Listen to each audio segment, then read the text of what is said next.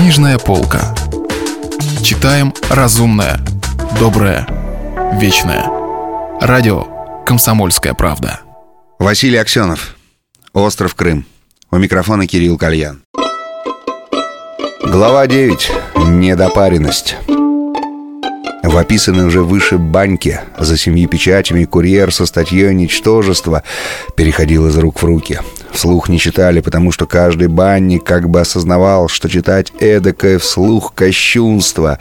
Тонкие голубоватые страницы заморского издания, извлеченного для нынешней встречи из спецхрана, похрустывали в руках. Хороша бумажка.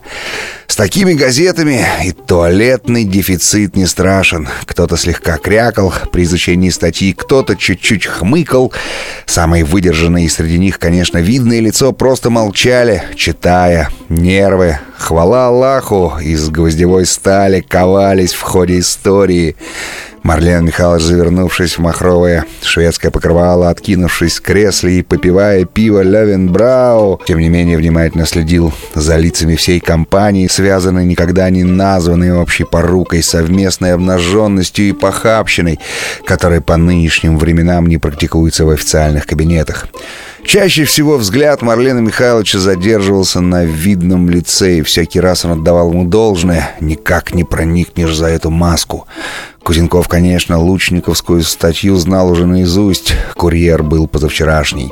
Он успел уже психологически подготовиться к нынешней баньке и теперь спокойно ждал вопросов, ибо кому же, как ни к нему, куратору Крыма и личному другу Лучникова, будут обращены вопросы. «Ну-с, Марлуша, как ты на это дело взираешь?» Наконец спросило видное лицо.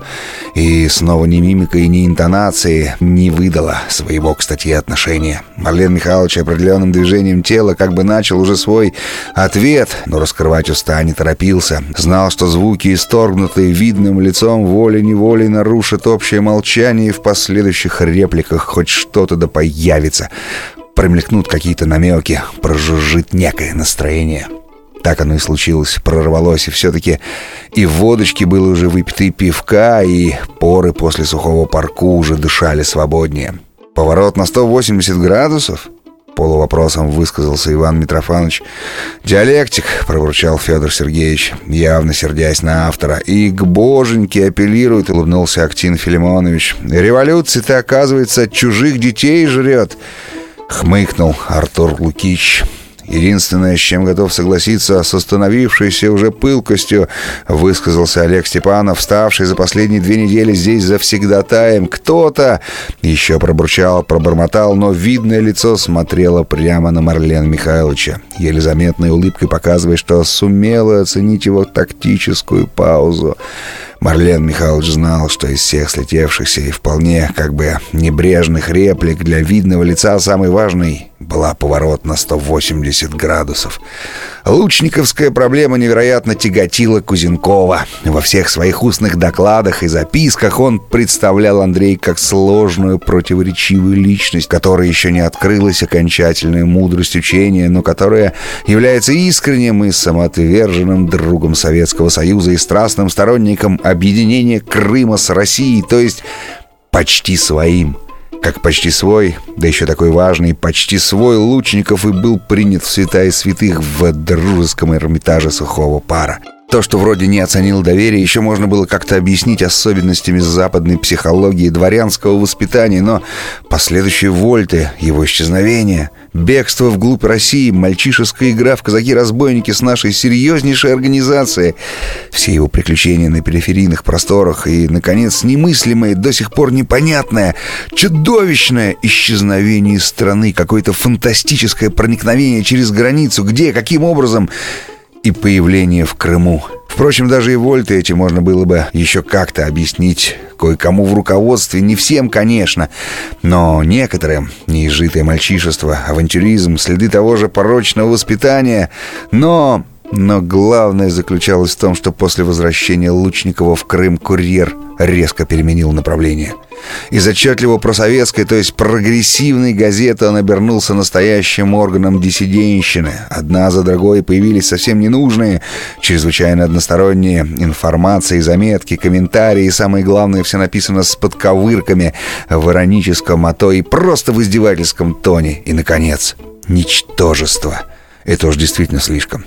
Только лишь чуждый человек, именно последыш белогвардейщины или внутренний нравственный ублюдок может так подло обратиться с нашей историей, с человеком, имя которого для поколений советских людей означает победу, порядок, власть, пусть даже и насилие, но величественное, пусть даже мрак, но грандиозный.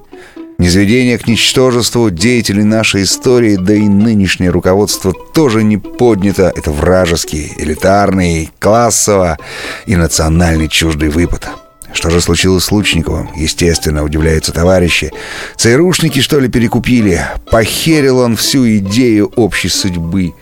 Марлен Михайлович спокойно взял в руки увесистый курьер, откровенно говоря, обожал он этот печатный орган души, в нем не чаял, быстро прошелестел страницами сразу за огромными во всю полосу объявлением о предстоящем антикорале нашел статью «Ничтожество». Я бы вам, братцы, хотел прочесть последний абзац. Вот, обратите внимание. Сможет ли новая большая и сильная группа людей не раствориться? Но дальше это неумная метафора, то есть ферментом новых м -м, процессов.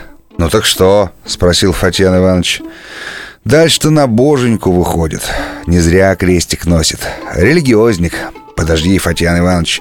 Отмахнулся от него Марлен Михайлович. От Фатьяна Ивановича можно было отмахнуться. В этой фразе большой смысл, братцы. Он как-то всегда был несколько стеснен в банном обращении к компании. Официальные товарищи тут явно не годилось. А ребят сказать, если еще лучше «робята», как-то язык не поворачивался. Поэтому вот и появилась на выручку спасительная братцы, хоть она звучала как-то слегка неестественно и в компании не приживалась. Из этой фразы, братцы, я делаю совершенно определенный вывод, что Лучников ни на йоту не изменил свою позицию, а напротив готовится ко все более и более решительным действиям в рамках формируемого им и всей этой могущественной группы одноклассников Союза общей судьбы. Если вы пропустили главу любимого произведения или хотите послушать книгу целиком, добро пожаловать к нам на сайт kp.ru слэш радио раздел «Книжная полка». Книжная полка. Читаем разумное, доброе, вечное.